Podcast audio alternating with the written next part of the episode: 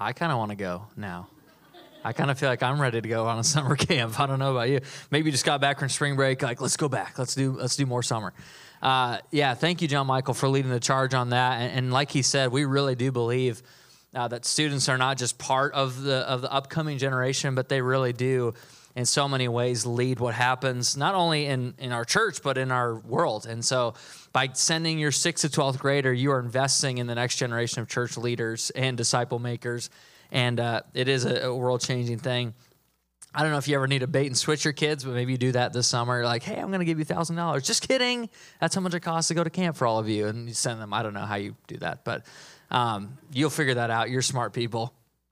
But for me, I was thinking about a time I got bait and switched into something. Was actually uh, I, I was married to Lindsay, and it was a couple days later that I found out found out, unbeknownst to me, and maybe I just wasn't paying attention but I married basically a quasi vegetarian woman. I did not know this, right? I, I, got into marriage and I was like, that's not something you talk about necessarily as diet, like when you're in the dating kind of engaged period. I'm like, oh, maybe I should pay attention to this. Like we go out to eat all the time. I never really notice like what she got or or anything like that. So I figured out she's vegetarian. And, and so I had this kind of moment of realization where quickly I realized the fact that like the local Taco Bell knew my name was a problem like that was maybe an issue that was going to arise later in a marriage or the fact I had like a cot in the back of the local Five Guys restaurant, like that may be a problem or the fact that when I think about a new heaven and new earth, I thought about New York strip steak just delivered onto my plate. Like that's what I thought about. And clearly there was something I was missing, right? So and, and I kind of watched uh, like the last, the first year, second year of being married to her goes by, and I realized I'm getting bigger and more out of shape, and she is staying the same. Like, like she's working out, she's on top of it, she's eating green things, and I was not doing any of that. I quickly realized like I needed to build something different in my body. I needed to make a change, and so we had kind of been talking about like doing some kind of like vegan or vegetarian challenge thing. And so it was like actually about this time six years ago that she was like, I will give you a couple hundred bucks if you can actually eat vegan for 40 days. Like, no animal products, no dairy, no meat, no seafood, none of this stuff. And I was like, bet, I will get that $200, no questions asked. And so I made it. I kind of limped my way through those 40 days, but something started to change. Like, my body kind of felt like it was getting rebuilt. Like, shocker, you're not supposed to eat Taco Bell, Five Guys, and Chipotle on like a weekly rotation. I didn't know that until this moment in my marriage. And so it started to change me. And I recognized that Lindsay was building her body differently than I would build my own body. And it clearly was not working in my favor. So these 40 days go by. I do the challenge. She coughs up the 200 bucks from our joint bank account, which I still don't know how that works, but it happened. She gave me $200. Yay, my own money. Um, it's kind of how God feels when we give, right? Like, here's my 10%. Anyway, another sermon. But to me, it was really interesting because I got out of that season and I quickly realized, like, I need to build my body the, way that she's doing. I need to build it better, build it this way. And so I started to make some changes, and I basically just kind of kept up that diet, and I've have done that. Haven't eaten meat or a lot of those products, and in six plus years. And it like really started to change me. That year I lost like 30 pounds and started running and got really excited about kind of making my body better and things. And you're like, well, what happened? And that's that's not my problem, okay? I'm doing all the right things, but it just is genetics what it is. So I thought it was interesting because that started to happen. I realized like how many times we kind of get like positively challenged by other people or other situations in life to build something better, to build because they're building things differently than we do. Not just construction, but like in their spirit or in their soul or in their marriage or in the way they parent their kids. And I want to take you to God's building project he reveals to us in the book of Revelation. We're talking about where's the world headed, like restoration, like what's going to happen in eternity, how does this all unfold? And we actually have some blueprints for what the new heaven and new earth are going to look like. And it may not look like how you think it's going to look like. I'd love to take you right away to Revelation 21. We read part of this a couple Sundays ago. We're going to go back into this chapter now. And we're going to start in verse 9. We're not going to read all the way to verse 27, which is kind of this whole vision John gets. But if you have a Bible, you can kind of track along with where we're going. Now, John's revelation here, which is really important to catch, is actually not a brand new vision for the temple. It's not even a brand new vision for like the restored heaven and earth. It's actually a combination of Isaiah the prophet's vision and Ezekiel the prophet's vision from the Old Testament. These things are coming together in the new heaven, in, in the new earth. It's a restoration of all things. And so, Jewish readers, especially, be like, oh man, I can't wait for this. This is going to be really good. Like all the things we heard promised, they're going to come to fruition, they're going to come true. And so, a couple of things I want to pull out of this. We're not going to read every single detail, but verse 15 is really important. John's revelation says the angel who talked with me had a measuring rod of gold to measure the city, its gates, and its walls. The city was laid out like a square, as long as it was wide. He measured the city with the rod and found it to be 12,000 stadia, which is kind of an ancient measurement tool, in length, and as wide and high as it is long. The angel measured the wall using human measurement, and it was 144 cubits thick. Keyword it's just thick. Like it was a big, significant wall. Now, if you actually take, like, I'm not a mathematician, but if you actually take the, the proportions and dimensions that John gives in this vision, like the temple itself ends up being like this perfect, radiant cube.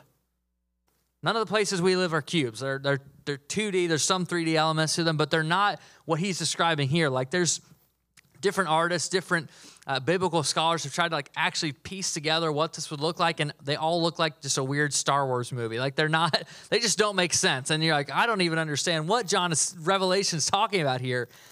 But the holy city, these dimensions he gives are almost unrealistic proportions.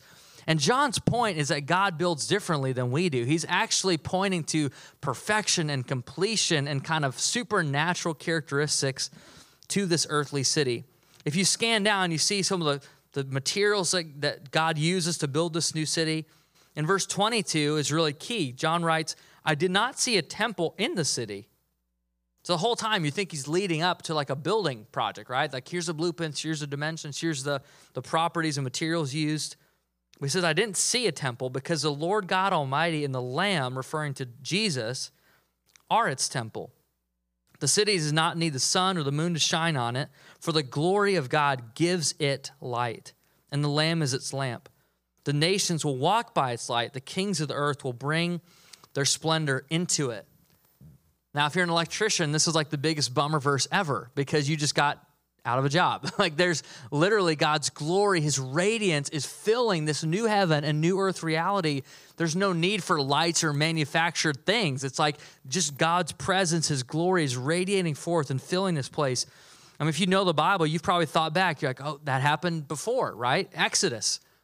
God's people are led out of slavery and into freedom, but they're wandering in the wilderness. And what are they led by? Literally a pillar of fire, of, of light, radiance, God's presence, literally from heaven connecting to earth, filling and, and leading them in the way that God wanted them to go. You fast forward to the New Testament, right? Jesus takes a couple of his closest disciples and they go up to this mountain and this incredible moment called the transfiguration happens where jesus is kind of transformed he gets almost like get, they get a vision for his divinity and his supernatural character but one of the things that marks that moment is light tons of light. It's radiant light. They, they love it so much. Peter, the loudmouth of the disciples, is always like, hey, we should build a tabernacle here. Like, let's set up shop here. This is incredible. We want to stay here. And Jesus says, no, we have a mission to fulfill. They go back down, but it's light. Again, if you're a math nerd or you love details, you may have caught in Revelation 21, right? That there's multiple numbers here that are really significant 12, 44, 1,000, other numbers and, and, and properties throughout the book of Revelation. These are all Jewish ideas for completion or perfection.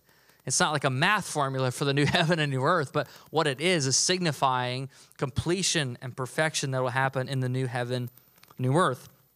If you're a builder, you may be caught up in some of the details of, of what the materials were, like onyx and jasper and gold, all things that were incredibly difficult to secure as a builder especially in ancient times. Like all these things were incredibly expensive. Rarely were they ever used on their own because they were so hard to get. They were often paired, like a little sliver of gold we paired with a bunch of ordinary stone or ordinary silver. This is kind of like the Olympics. Like for all 5% of us that watch the Olympics this year, uh, literally the gold medals are not actually gold. They're plated with gold, but the inside is a very common material. So it's like the same idea, but in the new heaven, new earth, all this stuff is made with pure gold, jasper, onyx, these other things. John gives another detail, like 12 stones. All, all throughout the Revelation, you hear about this, and it's representing the 12 tribes where there was division and hatred and war that God's going to bring every single ethnic group, every single race on the planet together in unity and worship of the Lamb. Now, why does John give us all these details? Why did I just bore you for the last like 5.5 minutes with all these details about stuff that you may not understand and I may not understand? Like, what is John's point here. If the, if the temple's not going to be rebuilt, if, if all this stuff is kind of supernatural, it's mix of heaven and earth, I think John's point in all this, and this is something you read through the book of Revelation that you can see, is that John's truth here is that God's kingdom, he builds it differently than we do. God builds his kingdom differently than we do. His point is not what's the physical property of the temple? What's it going to look like? What's it going to feel like? What's it going to sound like? What's how are the lights going to be on in, he, in, the new heaven and earth? Like those, those are all things that John is not really concerned about in Revelation 21. His point is communicating to the communities that Revelation would have been spread to and to us as readers here in 2022 that God builds his kingdom differently than we do. His concerns and his priorities are different than our concerns and our priorities. I was hit with this like a couple weeks ago. Lindsay and I have been kind of slowly renovating through our house. Some of you have graciously helped us in the process, but we've slowly kind of chipping away at our house. And and one of the things we started to say, okay, like year, we've been in here almost three years. Like we need to look at some of the exterior stuff. Like we've got paint chipping. Our our, our yard looks like a dirt bike track. Like the backyard is big, but there's no deck. Like all these things that we want to slowly get to work on. And so we said, okay, priority A for this summer is going to be a deck. Like for all two months of Michigan summer, we want to enjoy the outside. We got a baby now. We want to get her outside and enjoy hanging out on the deck and eating meals there. And that was a part of both our families growing up. So I said, let's do a deck. But the first call we made was to my, my stepdad in law, Lindsay's stepdad. His name is Ron. Ron is an incredible carpenter, incredible builder, flips houses, renovates, just can do literally everything. And so I said, let's call up Ron and just figure out how much is it going to cost. Now, step back for a moment. John Gorveatte is a pastor, and John Gorveatte does not know anything about building decks. But what John Gorveatte thought was, it's wood and nails. How pricey could this deck be? Right? You're all laughing because you know, like, materials have like three, four xed the last couple years, especially with like, the shortage of supply of certain things. So we get going through these numbers, and he's asking me questions. He's like, Well, John, were you thinking like cedar? Are we thinking treaty? Are we thinking Trex? And I'm like, What are you talking about? Like, I don't under. I, wood, like get me wood, get make it a square, connect it to my house. That's what I'm looking for, Ron. And so we're going through this list, and then the dollar signs are just rolling up, right? Like we had a small budget kind of set aside for this cute little deck, and it got more expensive and more expensive and more expensive. Finally, the total comes out to a couple grand. He's like, oh, dude, I totally forgot. We need Joyce to do this deck right. Like we got to factor in the Joyce. I was like, who is Joyce? Why does she need to come to my house? And help with the deck. What are you talking about? So that adds another like a thousand dollars onto this project. So finally, it gets way above our budget. We're like, all right, we're gonna wait till lumber magically or cut down trees on our own or something. Like, we're not doing this deck. We will wait, we'll do something else. But it's funny because just like John's vision of revelation of this new heaven and earth, and just like God builds differently than we do, Ron built decks differently than I was planning to build it. Like he actually knew what he was doing. He actually knew what was the most important. When it comes to our vision of the new heaven and new earth, knowing Revelation, knowing John's vision is the most important thing. It's not what your speculations are, it's not what John thinks or what you might think. It actually, you have to go all the way back to the revelation Jesus, this risen lamb, gives to John. That's why we studied it the last couple Sundays, why it will culminate uh, next Sunday on Easter if you read it, Revelation as a letter is quite anti temple. Like, like it's obviously confusing. There's so much happening in Revelation, but Revelation's main point is not for you to get caught up in like physical dimensions and properties of this new temple and the cube and how's it, how long is it, how big is the city. That's actually, if you look at it, what killed Jesus. It was his, his commitment to say like that God does not dwell in four walls. God is not committed to a building. He's not committed to like a physical place. He's committed to people and, and his kingdom spreads through people and through love and through justice and mercy being done in those people's lives. This is how the kingdom moves. The first martyr right? You can read the book of Acts, the first kind of early church beginnings, the first guy who gets killed, stoned to death for his belief in Jesus. One of the things he said moments before the last rock hits him is God does not dwell in houses made with human hands, but on every single heart of the people that have surrendered to Jesus, that have followed him. And that's still true.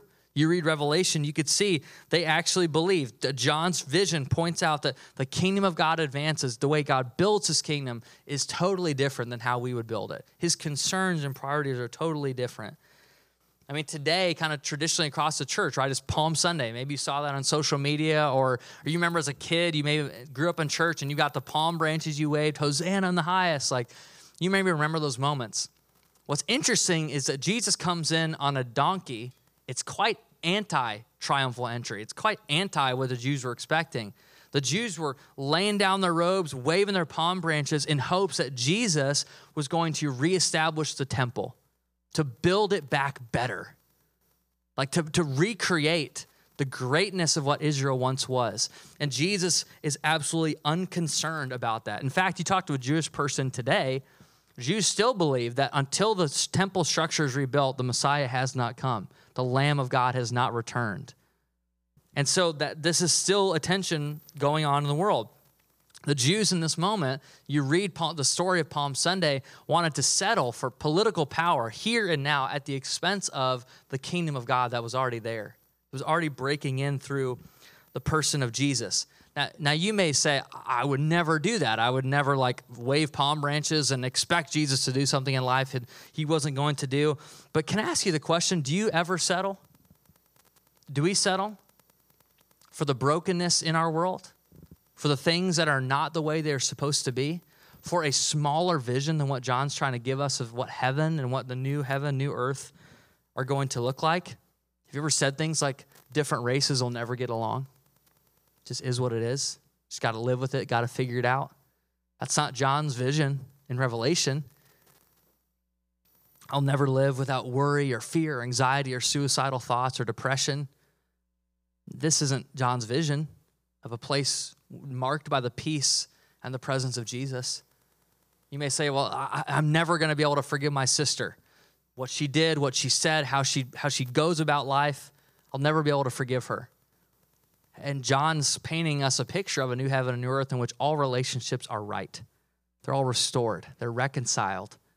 The, the differences are overwhelmed by the love of God. Maybe you say things like, well, the government is my best hope for real change and real community transformation. And you've already been disappointed like the last couple years and maybe the years before that, right? So, but, but in this kingdom, in this government, Jesus, the risen Lamb, is king and his authority stretches across the entire kingdom, and he alone can actually make a lasting difference and change.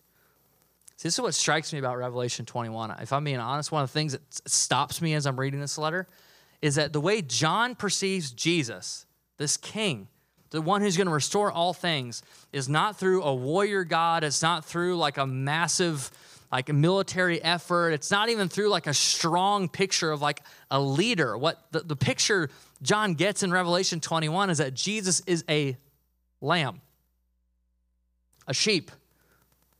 I don't know if you have a lot of sheep in, in Byron Center, haven't seen a lot around here, but they are not the most impressive animal in the animal kingdom, right? If you're um, watching Planet Earth and like the king of the forest and they show a sheep, you're like, what? That's not, that's not what came to mind. Like I lived in New Zealand for a year the ratio of sheep to people is four to one. All right, they are the most unimpressive animal, especially when you see them all the time. Like those things are so dumb, so weak, so gentle, like they could not lead anything. And that's exactly the image John gets throughout this revelation, multiple different places, of what Jesus is like in this new heaven and new earth. He's a risen, conquering lamb. He, he builds his kingdom differently than we do. He leads differently than we tend to lead. I love just kind of Christian history. And I've, I'm in my master's course, I've been studying just different movements across uh, just a span of Christian history from the very beginning of time to, to now. And, and one of the, the movements that really struck me and stopped me in my tracks was the movement called the Moravian movement. Now, the Moravians were a small band of, of Christians who were following Jesus faithfully, but getting persecuted in what's now modern day Czech Republic. And they moved to Eastern Germany. There was safety in, in Germany for them. So they move and they're kind of all circulated, a couple hundred of them circulating and, and living in this compound essentially. But what begins to happen is, is God's Spirit breaks out. They begin to pray, they begin to worship. Their, their kids start to, to get full of the Holy Spirit, and their lives get changed, and marriages are healed. Things are restored back. It's kind of like the Sermon on the Mount or the Lord's Prayer, like actually fulfilled in a group of people. Like that kind of thing happened. It said that Moravians had a 24 7 prayer movement for 100 days straight. It just kept going. They kept praying it's out of this experience that the Moravians actually organized the first like official missionary movement in, in Christian history. Literally two by two, just like the, just like the, the uh, animals on the ark, they're literally sent out to all of these different continents, all these different countries. This is back in the 1400s, right? We're not talking Boeing 757, 767s. We're not talking about social media. We're talking about incredibly limited technology and incredibly dangerous travel conditions. And they, they send out literally hundreds of these Moravian missionaries all over. In fact, some of them landed on the shores of New York State. And they actually are the group that reached the very first uh, band of Mohican Indians in New York and converted them, led them to Jesus, and it transformed the Mohican Indian community talk about the nations restored here and now. They believed this vision that we just read in John 21. Now that's incredible. Great story. That'd be awesome if God did that again. I'd be all for it. But what strikes me about the Moravians was their logo. They actually had this logo that they would carry around. It was embroidered and it was shared. Uh, and, and the logo is of a conquering lamb carrying the banner of the kingdom of God. And their motto as they traveled across and gave their lives to the mission of God was Our Lamb is conquered, let us follow him. It's revelation, it's the vision of the kingdom of God here and now. It's, it's the new heaven and the new earth. It's the Lord's Prayer actually fulfilled in their day. And they believed, just like Jesus does, that people were dying for. it. It's at the very heart of why they left what was comfortable in Germany and spread across the world. Pastor J.R. Briggs puts it this way, describing kind of the revelation vision. He says, At the heart of the Christian message is the simple and earth shattering truth that people are worth dying for. See, God builds his kingdom differently than we do. He leads life and his kingdom, his new heaven, new earth, differently than how I would probably lead it. But this is exactly the same vision that John and even the Apostle Paul gets, right? He's in prison writing to the small church community in Ephesus. This is what he says, Ephesians 5. He says, Imitate God, therefore. Imitate God, therefore. Imitate him. Therefore, as someone who's been loved, right, in everything you do, because you're his dear children, live a life filled with love. Live a life filled with following the example of Christ. He loved us and offered himself as a sacrifice for us, a pleasing aroma to God. God builds things differently than we do. He doesn't use power, violence, military force to establish his new heaven and earth. He actually uses the force of love and justice and, and, and believing, believing what he died for. Now, I, I look at that, and one of the things that strikes me, not only about the verse, but this vision John gets, the Moravians, is that I have to ask myself, I have to be very honest do I want that kind of kingdom? Like, do I want to build the kingdom of God that way? Like, it would be truthfully, and maybe you resonate with this, it would be much easier in this life to build my kingdom, to build God's kingdom my way, which is always going to be safer. It's always going to be easier. It's always going to be risk free. It's always going to be comfortable, and it's not going to cost me too much. I can control God's kingdom when I build it my way. But in Revelation 21, that's not even an option on the table. It's not the way actual life with God works. It's not, it's not flexing what little power I have, what control I have in my marriage, what control I have in my career, what control I have over money or control I have over kids. It's actually releasing and relinquishing that control. It's actually letting God build his kingdom in me his way. This is how the world ends. This is how the, the world we know it ends and the new heaven and new earth begins. The restored reality begins. I was sitting with a, a, a spiritual director, coach, counselor a couple weeks ago, And we were just talking about this, like the, the tension you can face in, in any career, but especially in ministry, where you can say, I want to live and build churches, kingdoms, movements my way and ask God to bless it. I can build my own kingdom. I'm okay with that. And, and the difference is so close, right? None of you would be able to tell. Or I can let God build his kingdom his way. And one of the things that struck me, and he just kind of kind of prophetically shared this over me was John, I believe God is calling you to lead your family, your marriage, the people God's given you at center, your own relationships, your own personal life in a way that'll probably make you uncomfortable this next year. That's probably going to stretch you. That in order for you to go deeper in how you lead, to go deeper in living out your calling, you have to go deeper in God, to truly love our community, right? The community God has called us to serve, this area of Grand Rapids, this area of West Michigan, in order to serve them in a deeper, more naturally supernatural way. It's going to cause you to ask, will you build your church different? Will you let God build something different in you and, and in our, our togetherness? And that's a question I have to wrestle with.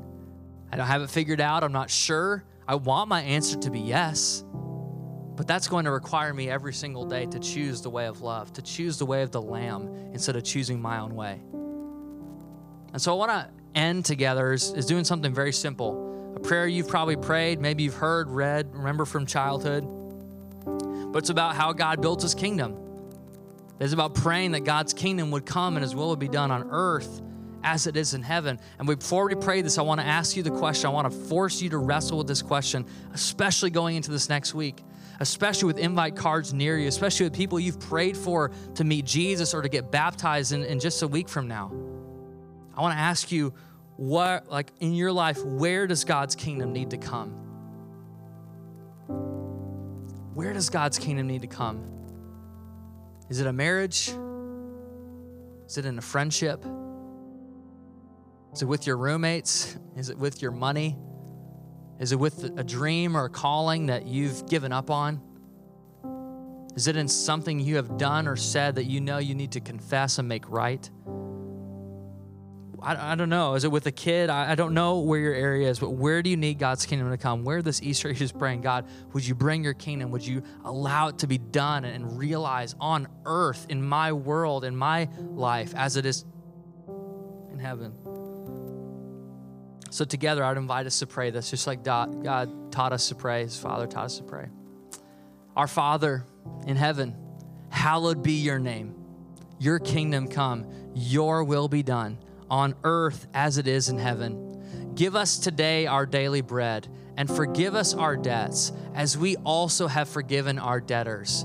And lead us not into temptation, but deliver us from the evil one. And this is what the disciples ask. When they want to see God's kingdom spread, they don't ask for preaching tips. They don't ask how to lead a small group. They don't ask how to give more money. They don't ask how to heal the sick. What they ask Jesus for is how to pray. Because it's in prayer that you surrender. It's in prayer that you lose control. It's in prayer that you trust that the risen Lamb is building his kingdom the way it's supposed to be built.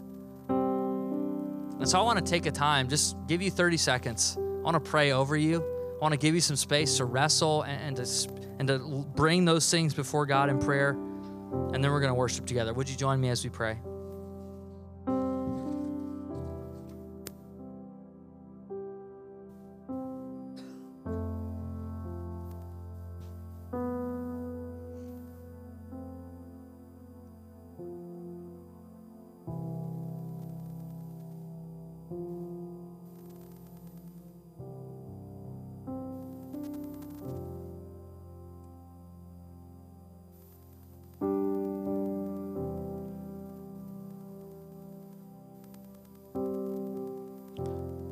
Father, we just bring before you our dependence on you, our need for you.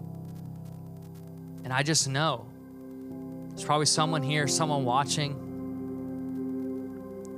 who, who has settled, who has settled for just a better version, a different take on brokenness in their life. I believe it's there's somebody here. There's there's a couple here. There's some people here who, who that has just broken down and eroded their marriage. And Jesus, I'm asking not for a quick fix, not for easy solutions, but for your kingdom to come, your will to be done in their marriage as it is in heaven.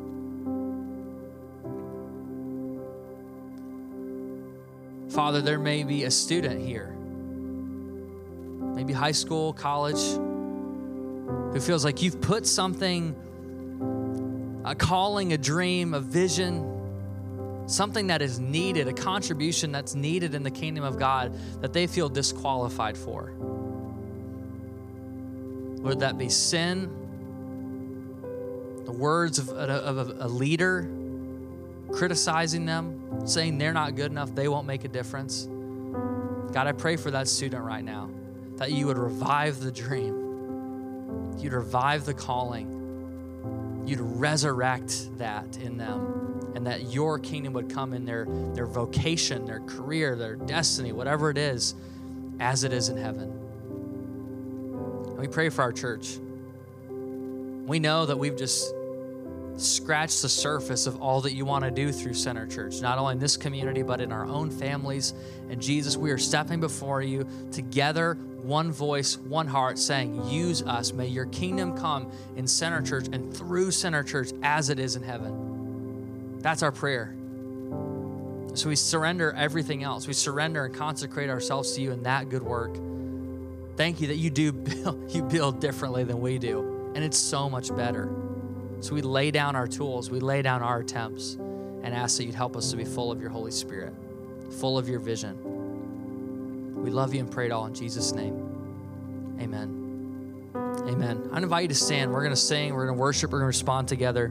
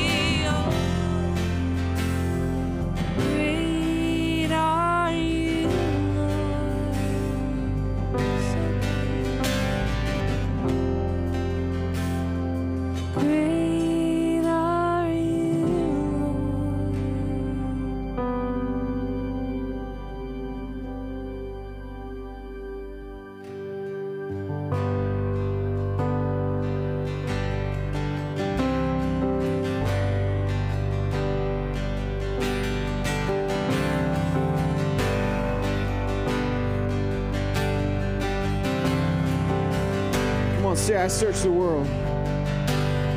And I search the world.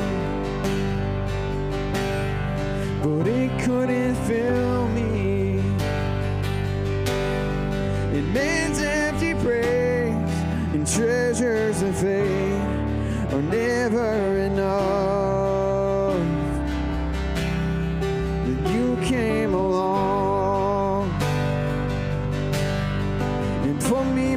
together.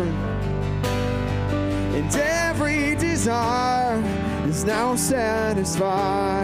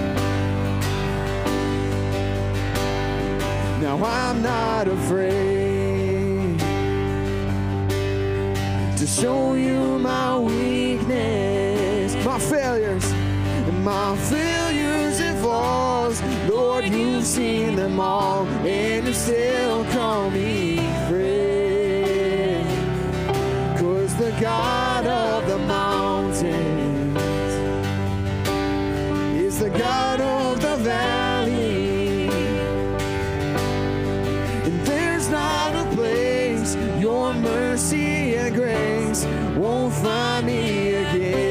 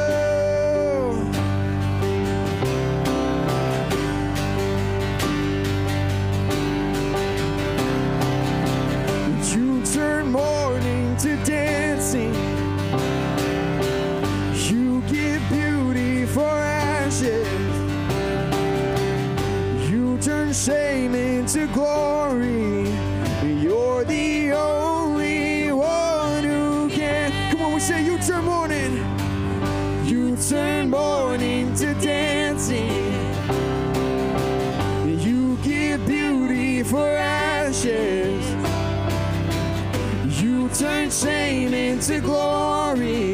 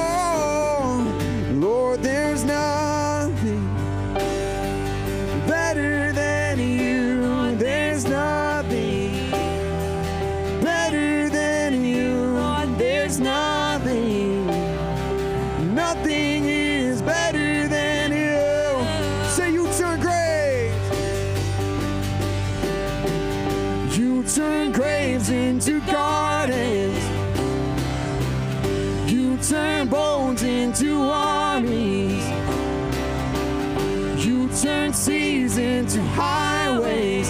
Cause you're the only